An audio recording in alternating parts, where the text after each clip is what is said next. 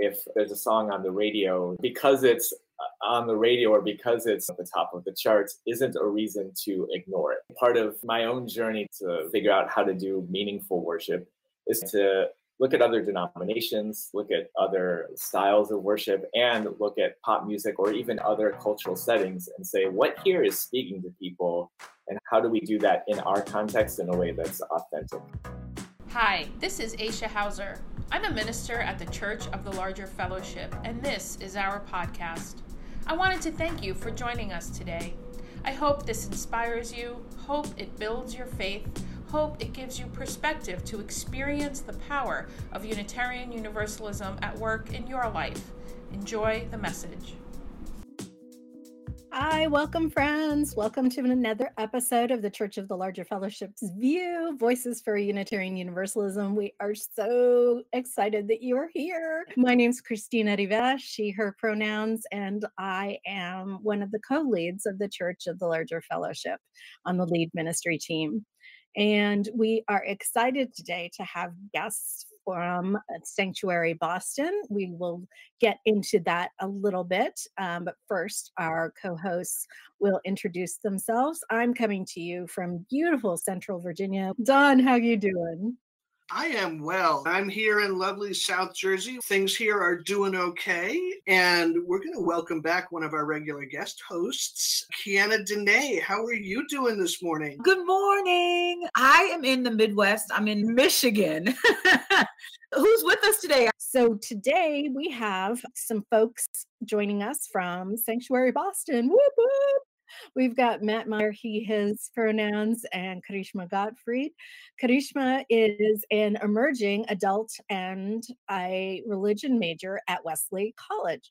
Wellesley. And she coordinates Sanctuary Boston's campus ministry. They are tremendously lucky to have her doing that, which serves students and the larger sanctuary community in the greater Boston area and beyond. She's in the early stages of preparing for Unitarian Universalist ordination, and in her free time loves to play guitar, drink tea, and read about queer theology. I love it.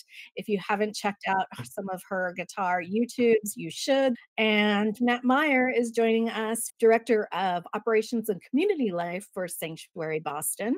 He also works professionally as an itinerant U U musician and worship leader. We are so lucky for that. Having led hundreds of services for U U congregations around the country, Matt was raised Unitarian Universalist and was and is an active young adult leader for many years, including working a campus ministry trainer for the U U Association. Welcome to Matt and Karishma Carey. Yay! So good to be Hi, with you thank all. Thank you so much for having us.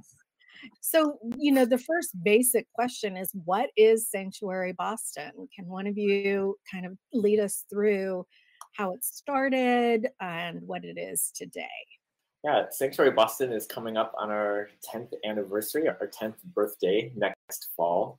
And it was started by musicians and mostly U U seminarians in Boston who were invested in the message of Unitarian Universalism, but wanted to create a kind of worship that was more embodied, more grounded in music and ritual. Some of us have experienced that kind of emotional, heart-centered worship in other spaces, sometimes in evangelical churches or other denominations. But we wanted that kind of experience with the U U theology that was also so central to us. So it's created to create this different kind of way of gathering for Unitarian Universalist worship, contemporary worship. It's led by a band and it's a multi-vocal worship. So we have, I don't know, a dozen worship leaders for every gathering that we do. And it's just been such a joy. I've been in my role as the director of operations and community life for seven out of the ten years now. And it's just been such a joy to see the community grow and find its identity and continue to offer vibrant worship and real connection. And in addition to worship, we also do small groups and, and other programs as well. So this year, we're launching this campus ministry program for the Boston area that's been particularly exciting. Do you have anything to add about that, Karishma, of Sanctuary in general? I think that's a great description. I had heard about Sanctuary Boston when I was in high school back in Oregon, and when I decided that I was going to be moving to Boston for college, I knew immediately that I wanted to be involved with Sanctuary because I just heard such amazing things. So I started going, I think, probably the second month I had moved to Boston when I was in my first year at college, and I haven't stopped going since. I think with one of the things I really want folks to key in on at the beginning of us talking about sin is something that, that I think you hit on at the beginning of what you introduced, but is, for me, at least, the way I experienced Sanctuary Boston is so radically different and important. And it's that that area around it being founded primarily by musicians and how that flavors everything that I experienced through Sanctuary Boston. I wonder if you can talk a little bit about, about that founding and, and really how that came to be, because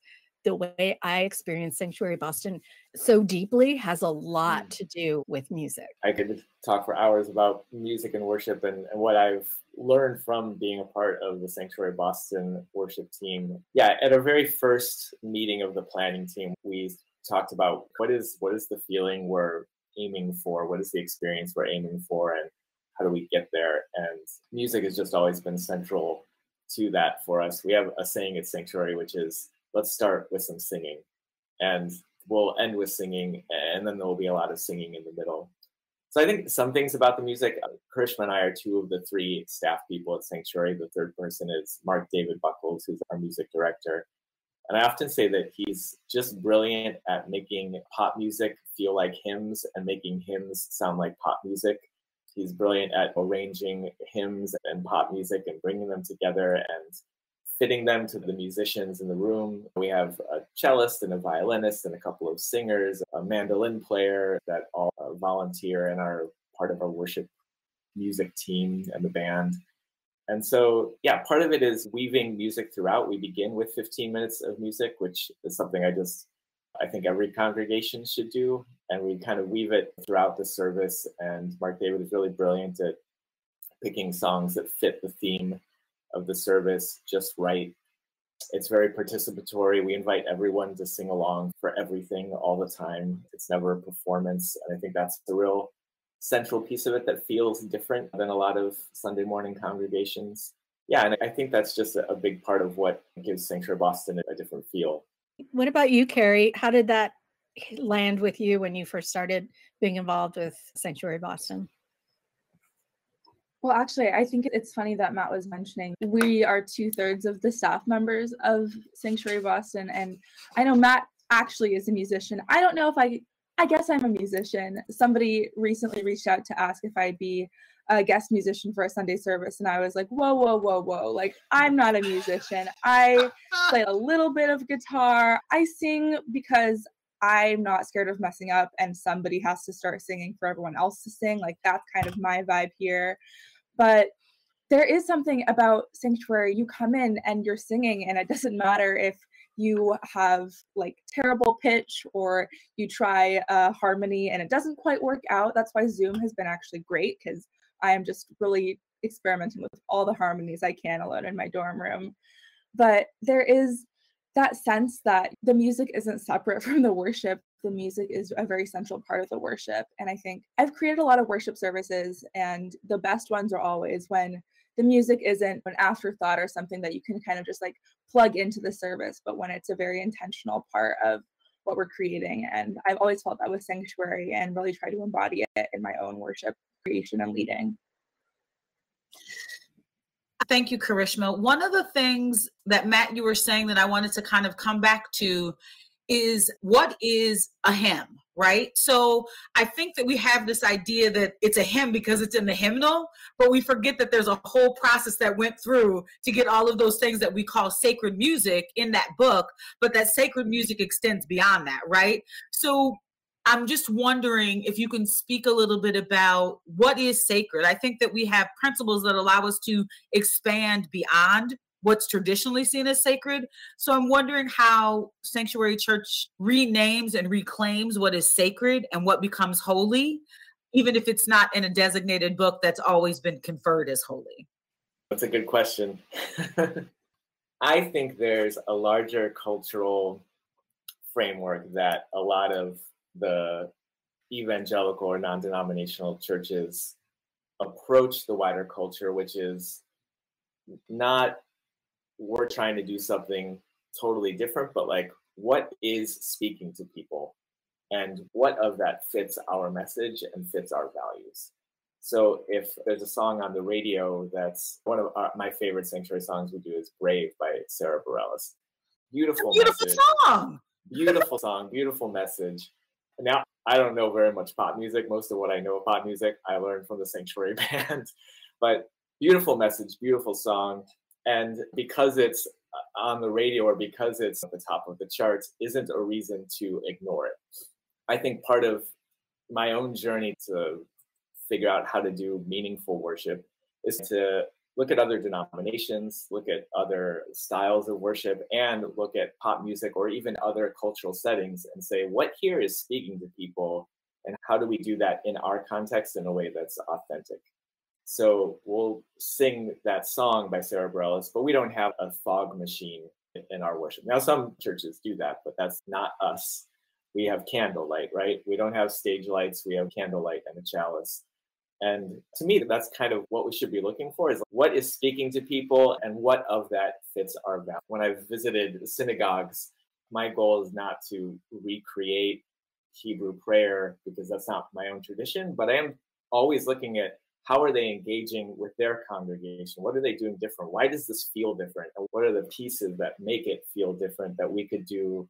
What would that look like to do that in our own context? So whether that's a pop concert or visiting a synagogue or some other denomination, that's something I'm always wondering about. And I think you're absolutely right that we have an opportunity to be observers of other cultures and other experiences and not cherry pick, but respectfully incorporate them in. And so I honor all of that. And I want to speak to renaming the holy, I guess is what I was trying to speak to. That if Sara Bareilles' song has saved your life, if hearing those lyrics and that beat has been something that's made you get off the floor, get in the shower for the first time in the week and comb your hair and face the world, then it becomes a hymn. It is your hymn. It is your song. It is something that holds you up in a spiritual way. And I think when we decide that's not holy because it's not in the book, or that's not sacred because it was written by Toni Morrison and not by Mark Twain, I think that we create this bifurcation, or we create this space where only I'm going to say something tender. I always say something tender when I'm on this screen. When we only uphold things that are centered around whiteness and ways of knowing and ways of holy and sacred that are white, we miss a whole other set of connection and a whole other way of being. When I think about the way that music is used, particularly in Black community and Black Christian community, it is a force. It is a whole world. There is songs that my grandmother could play right now and I would start scrubbing and cleaning. There is a cultural connotation that comes with those songs that are, are sacred, right? When I am in a room full of Black folks or people of color and we start singing the song, and I'm not going to tell you the song, but I bet somebody right now is humming it. Because when we sing that song, I know who I'm with and I know whose I am in that moment before the first note is even hit. So I want to say, I love that you all are using music, and I love that it's an opportunity to recreate the sacred, to recreate what we know of spirit in a different way that is meaningful, that is purposeful, and relevant to the folks who need to hear that hymn now.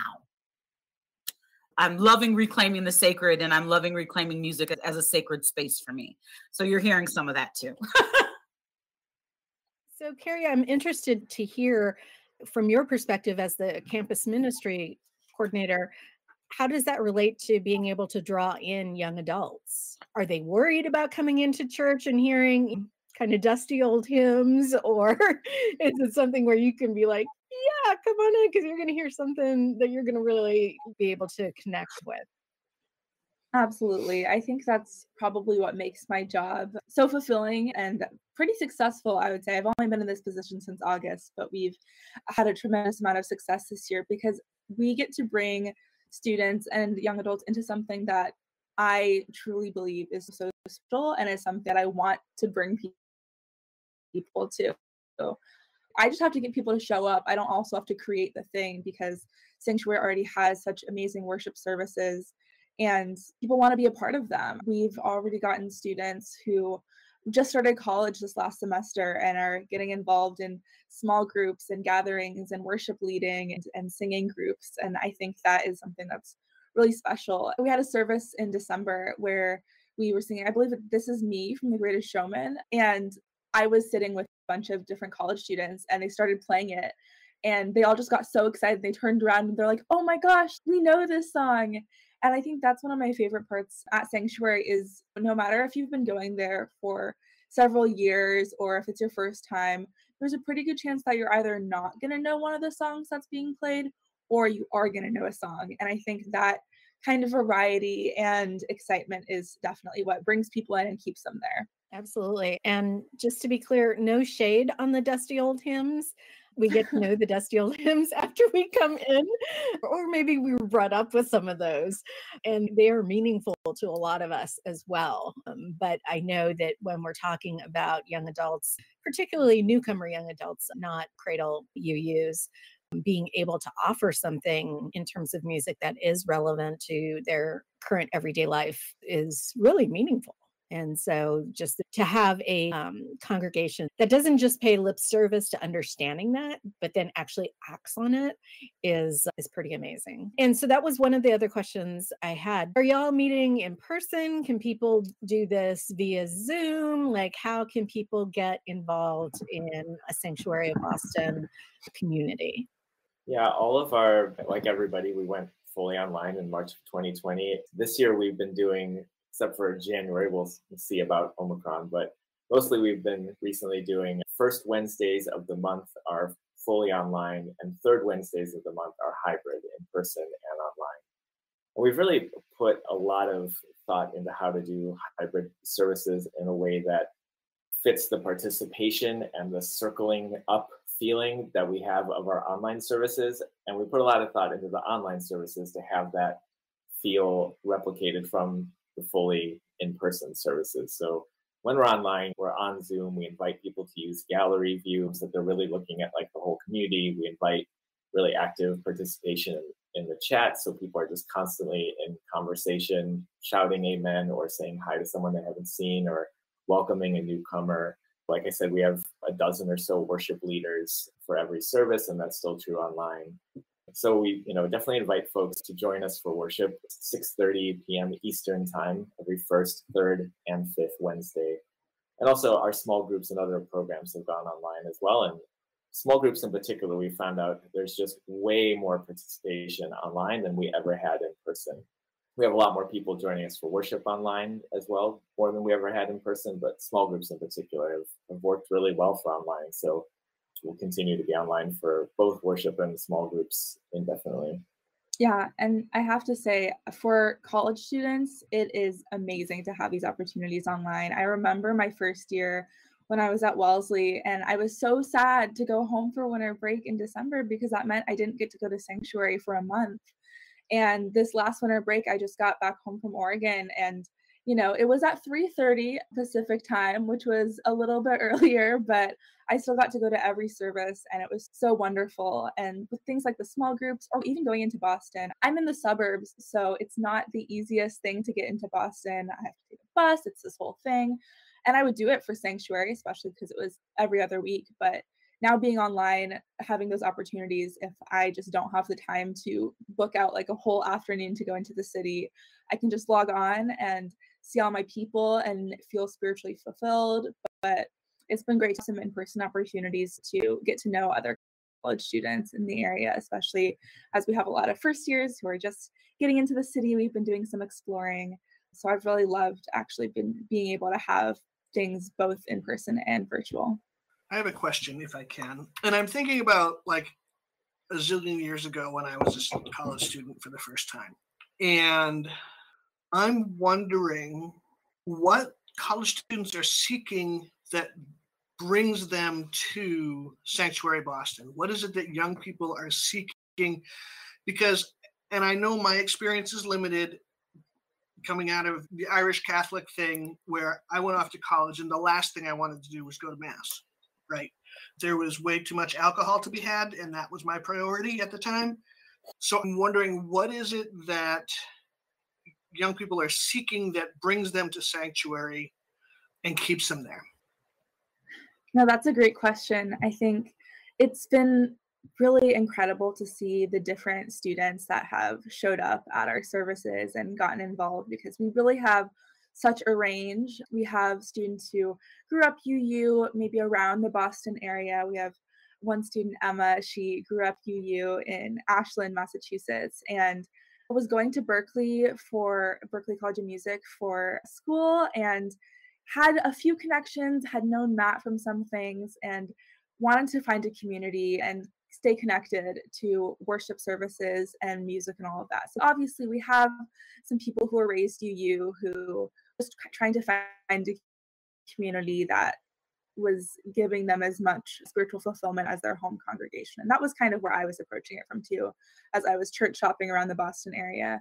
We also have students from outside of the Boston area, in North Carolina, in Florida, in Washington, in New Jersey, all over, who are just looking for a place to be in community with people who have the same values, but are on maybe on very different paths. I think a lot of the things that young adults are looking for, that sense of belonging and home, are the same things that most people who are going into U U congregations are looking for.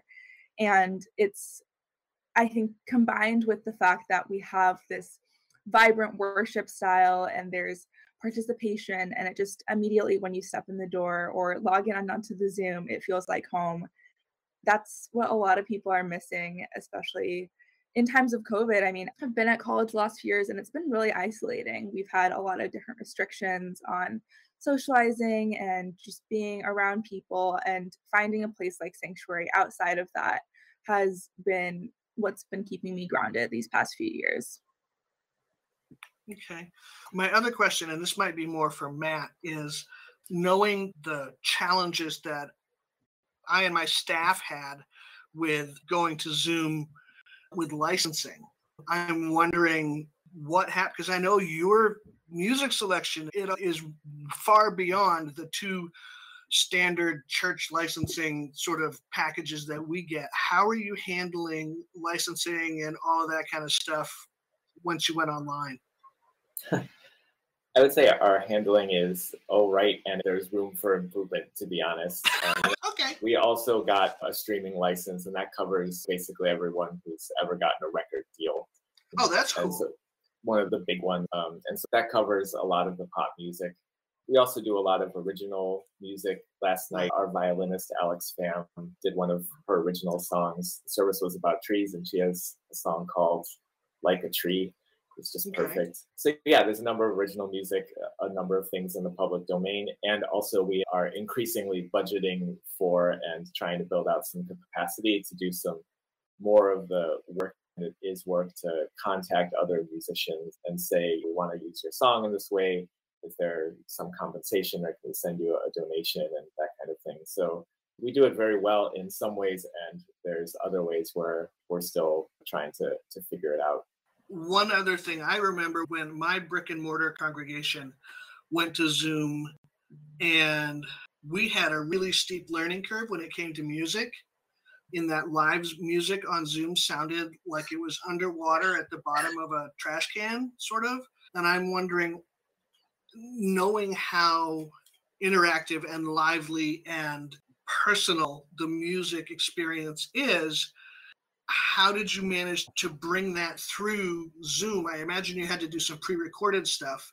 So I'm wondering how you made that yeah. translation.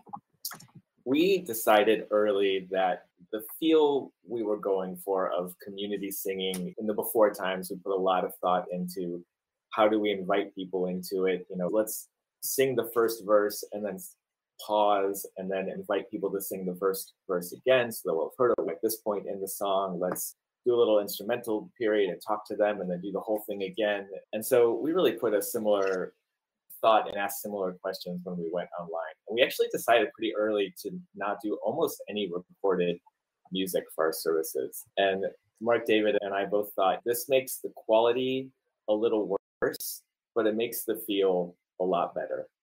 And that's what has worked well for us. I know that other churches have done a whole variety of things, but you know, for us, we really found having one person sit and look at you and sing it to you, sing the song to you live and all its imperfections is just gotten us in the heart, even if the quality is not ideal. And we also did a lot of rehearsing to say, all right, if I put the microphone here, they're not there.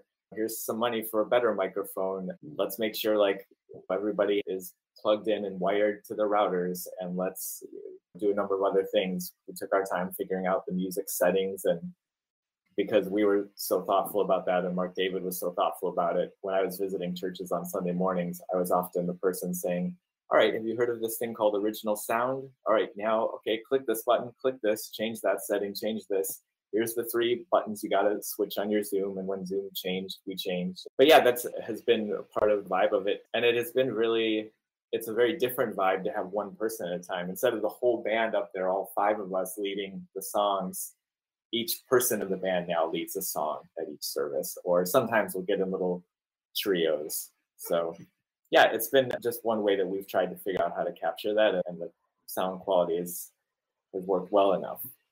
I will say, I think that is one of the big things about Sanctuary Boston and music and in all forms is we really prioritize participation and community over performance. And so, like I said, I'm really not a musician. I don't necessarily do much of that, but I've done a lot of music with Sanctuary Boston.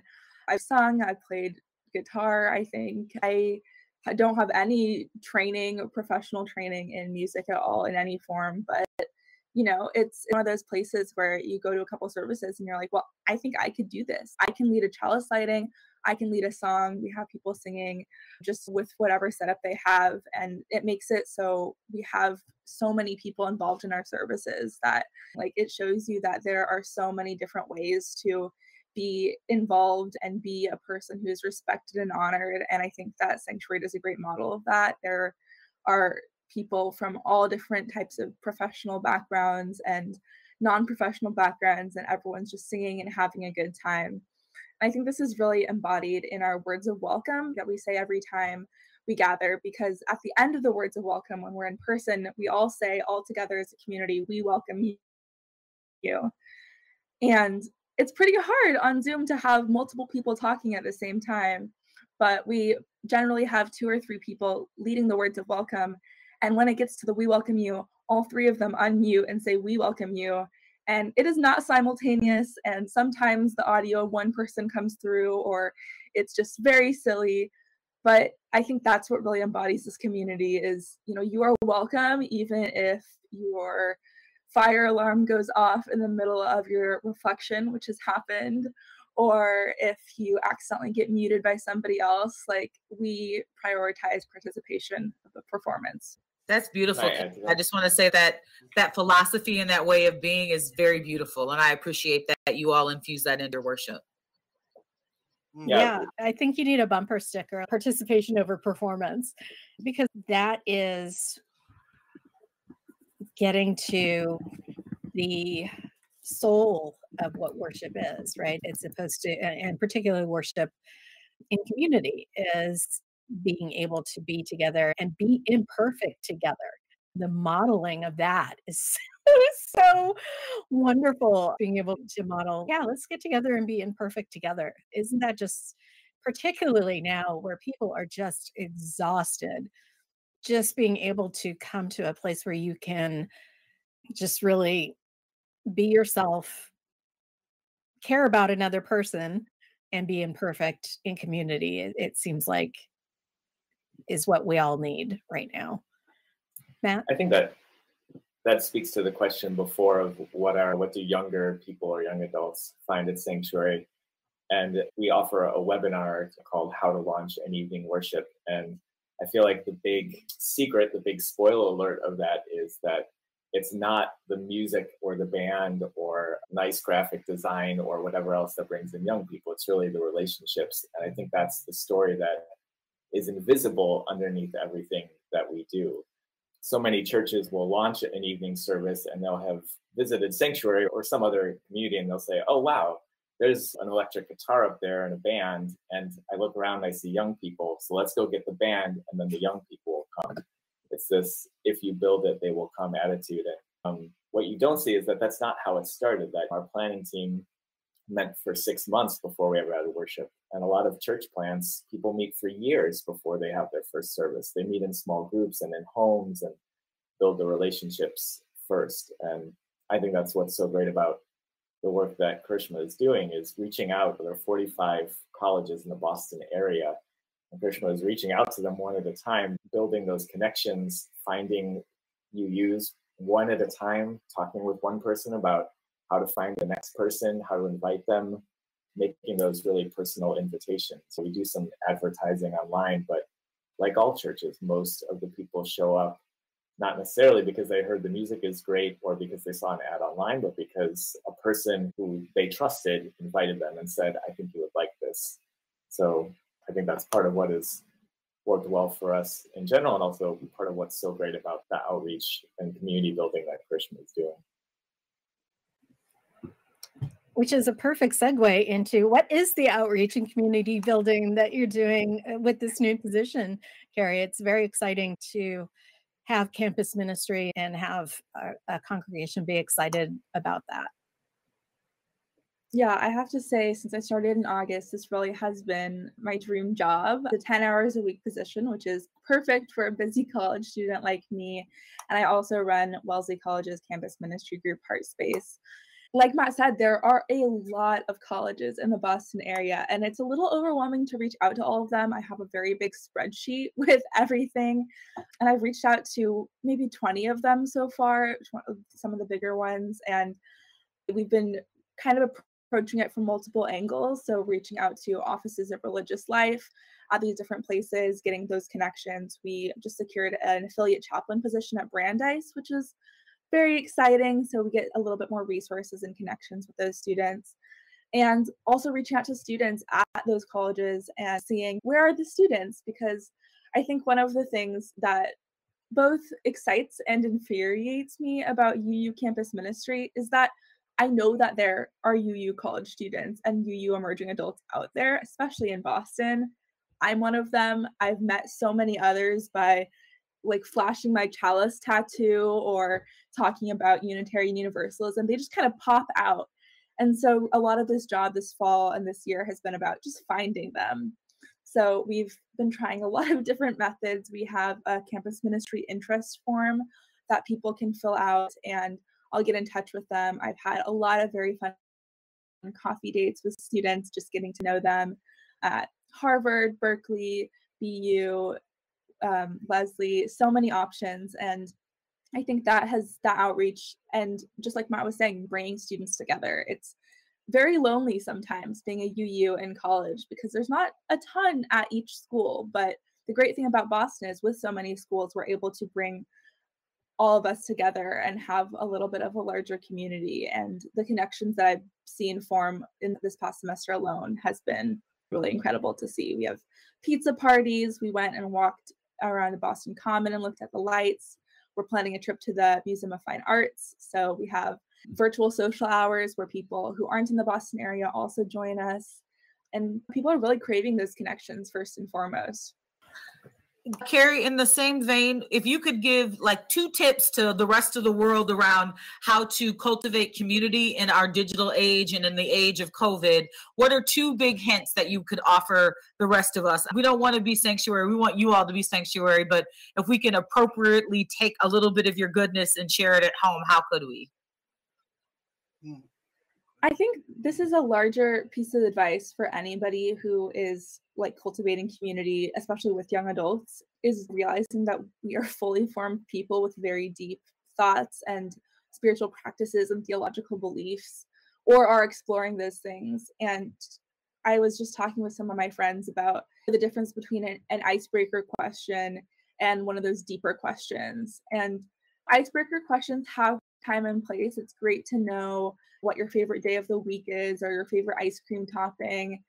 But I have found that my most profound conversations and relationships have been sitting down with somebody my age and really launching into a conversation about like, so what do you believe in, like via God or death or any of those things? And like having those deep conversations and trusting that we can all be in community and conversation together. And I think that that extends to people of all ages. When I'm treated and respected like a real human being with fully formed thoughts of my own, instead of just, so what are you majoring in? What do you want to do after college? that's a really good place to start. Amen. So we are coming towards the top of our hour, and I want to make sure that we give opportunity to the two of you to say anything about Sanctuary Boston that we haven't covered in our time together, because you all would know more than we. So is there anything that you want us all to know? I think one of the special things about Sanctuary Boston, one of the visible things of it, is that it is an experiment in a different kind of Unitarian Universalist worship style. But I appreciate also that it's an experiment in some other ways. And I think one of those is going out beyond the walls of a single church to be in conversation and in partnership with other congregations. Um, from the very beginning, we're hosted by two churches. And so in the before times, we'd be once a month at each location, kind of moving back and forth. Each of those churches has supported us with custodial hours and financial support at different times, at different years. The U U funding program and the U U A and the region have all supported us in different ways. And in the last few years, we've had about ten churches each year share the plate with us to support the work we're doing. And for particularly in New England, I think this is the case that our congregations don't always reach out and talk with each other and partner with each other. But that's part of my hope for this campus ministry program in particular, is that we're really challenging congregations to, to do something that none of us can do on our own. I used to be frustrated, in particular with churches, for not doing more for campus ministry. But the more I did it, the more I realized how hard it was to do. That if there's only six U Us on a campus and only three of them can make it to a given meeting, it's hard to have a really vibrant worship with only three people. So we need staff funding and staff positions for campus ministry, but uh, very few churches can fund a ten-hour week position for a campus. Even if they should, that's hard for a lot of churches. So in Boston, we're really reaching out to the congregations in the area and saying, will you share the plate with us for this program? Will you put this program in your budget? Will you invite your youth group to visit us for worship? And so they'll keep us in mind if they go to college in the area. Will you invite your worship team to come to our service and get ideas? And uh, really asking the churches to work together to do something that none of us could do on our own. Sanctuary can't do this campus ministry just on our own. We passed a deficit budget, and along with grant funding and other things, to create this position. But um, it's only going to be sustainable if the congregations collaborate and work together to fund it and to support it in all different kinds of ways. So that's part of the challenge. That's part of the question we're asking that we haven't answered yet. If we can work together outside of our own siloed congregations enough to make campus ministry happen for the long haul. Yeah, and I mean, not for nothing, that is exactly what's supposed to happen in our covenantal faith, right? That is actually congregational polity. Folks think that congregational polity means that we work, our congregations can do whatever they want.